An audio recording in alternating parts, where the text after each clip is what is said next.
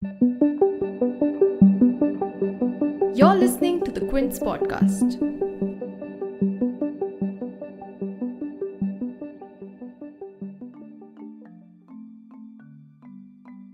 At a time when the world is anxious for a coronavirus vaccine, Patanjali has claimed to have already found an Ayurvedic wonder drug.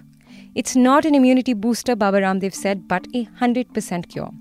From testing the drug on less than 100 patients at the clinical trials, Patanjali skipped publishing the details of the study and straightaway jumped to launching its coronavirus cure kit on 23rd June, with Coronil and Swasari as the first Ayurvedic treatment for the virus.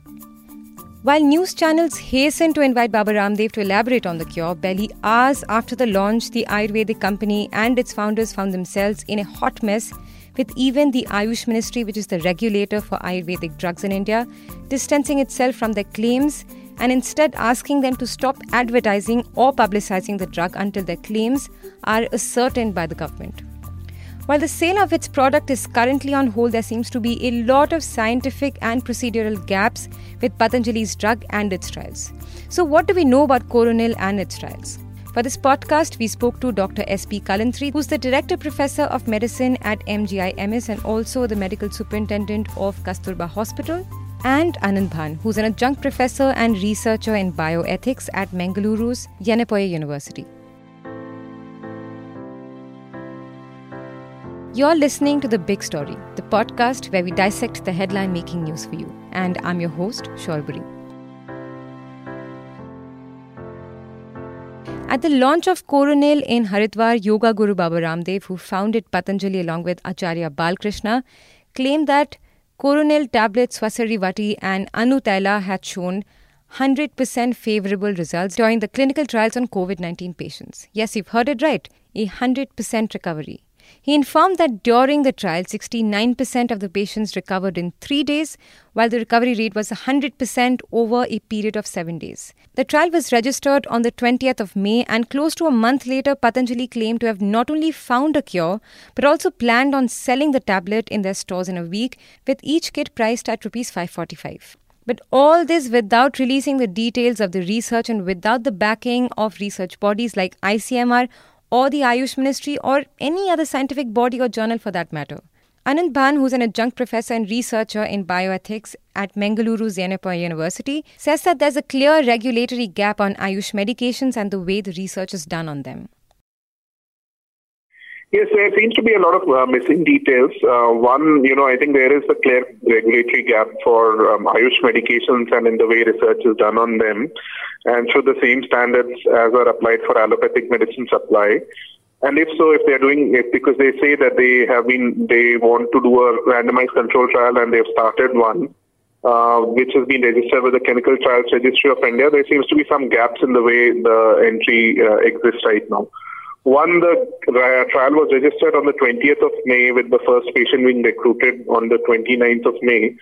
And there was um, a series of endpoints which needed to be registered for, this, uh, for the trial with follow-up for the patients, including a 14-day uh, follow-up.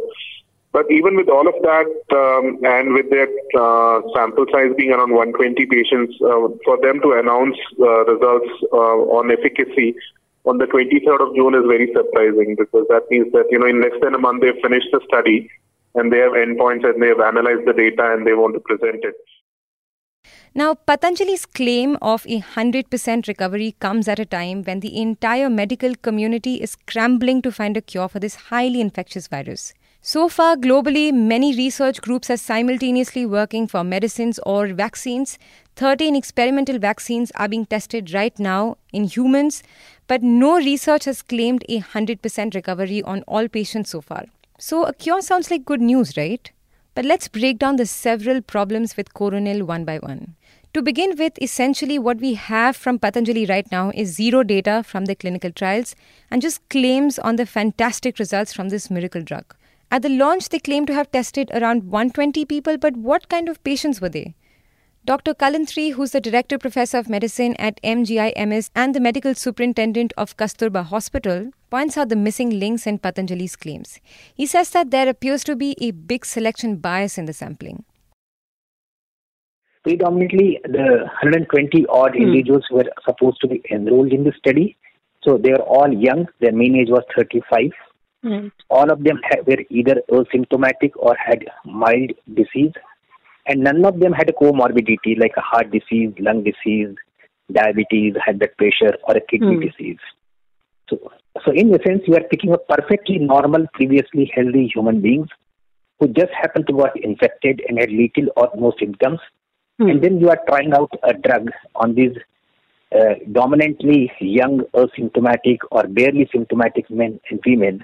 Hmm. The point is that the moment you choose such a po- population, there is a big selection bias that occurs, which means that these people were destined to get better of their own, Right. right. given their age, given their lack of symptoms or mild symptoms, and given their uh, absence of comorbid illness. So, so uh, uh, a sort of a selection bias now creeps in into the study design. And the problems don't stop here, unfortunately. Going back to Patanjali's statements, 69% of the patients who were given the Ayurvedic drug had turned COVID negative, but for those who were given a placebo, there's no more information beyond that. How did they decide a sample size of around 100 patients? What are the details of the sample size? Dr. Kalantri elaborates on the problems of their claims. Hmm. The second problem is that uh, they say that they were compared with a placebo, but they haven't mentioned what this placebo was or what was the standard treatment.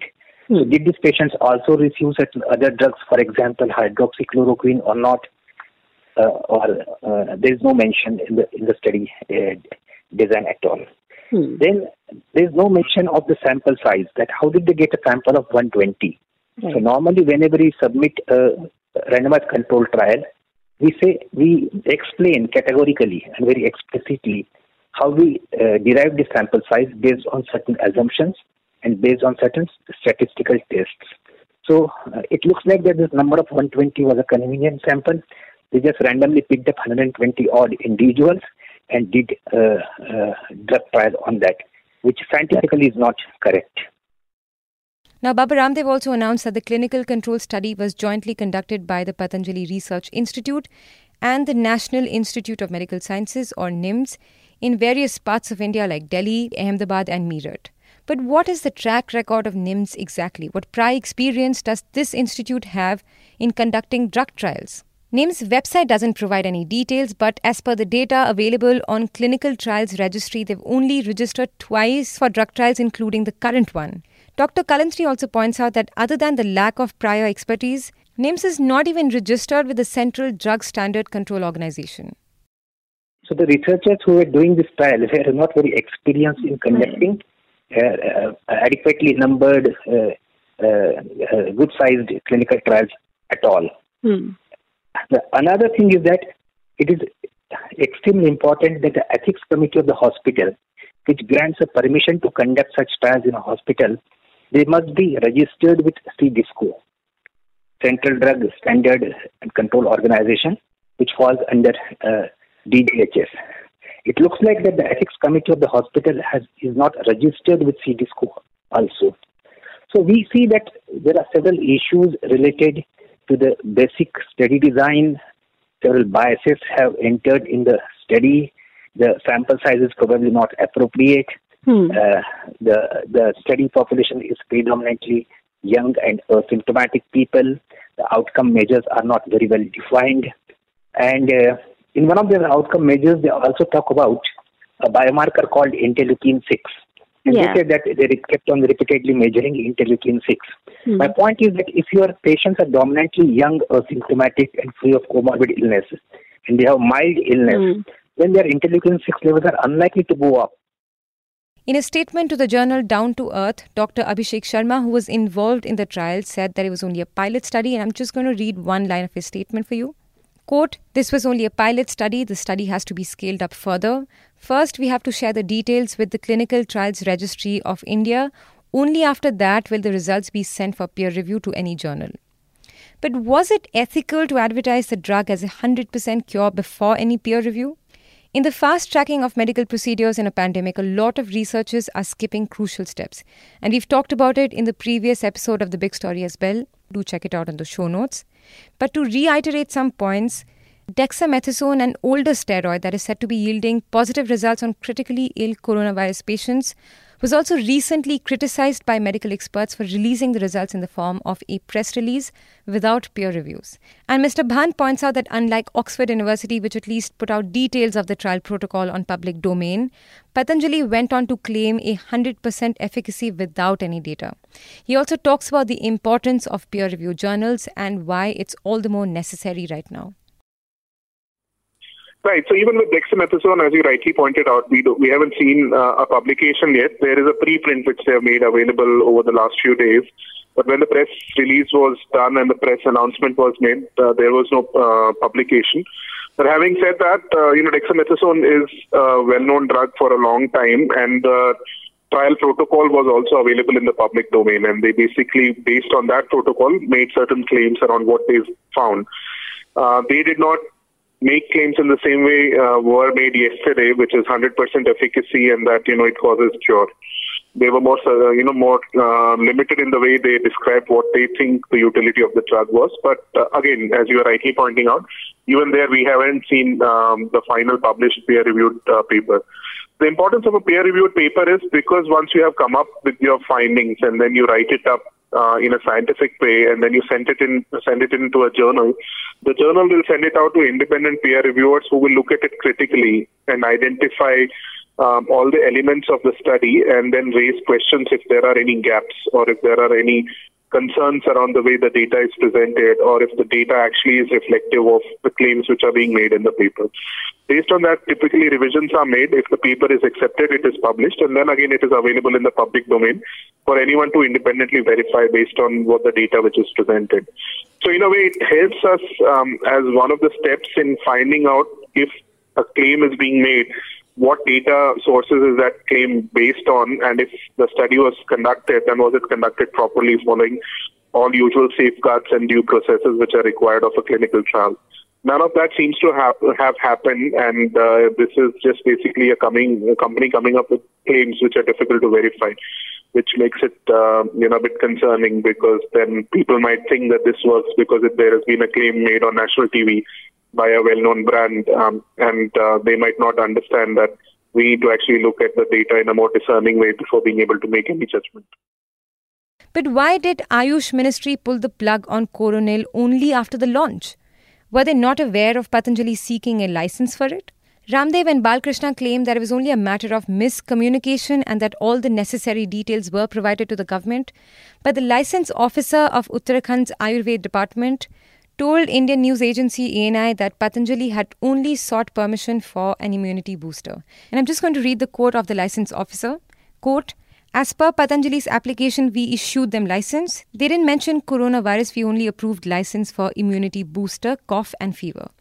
We'll issue them a notice asking about how they got permission to make the kit. End quote. The ministry also directed that a warning may be issued to Patanjali if they don't comply by their orders and an FIR may be filed in blatant cases of violation. But is a warning enough for such a glaring disregard of protocols?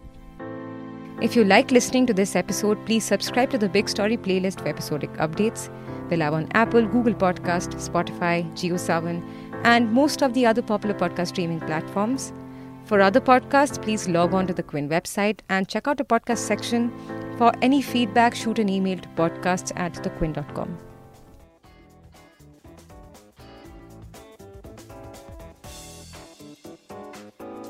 Thanks for listening. Log on to the Quint's website and check out our other podcasts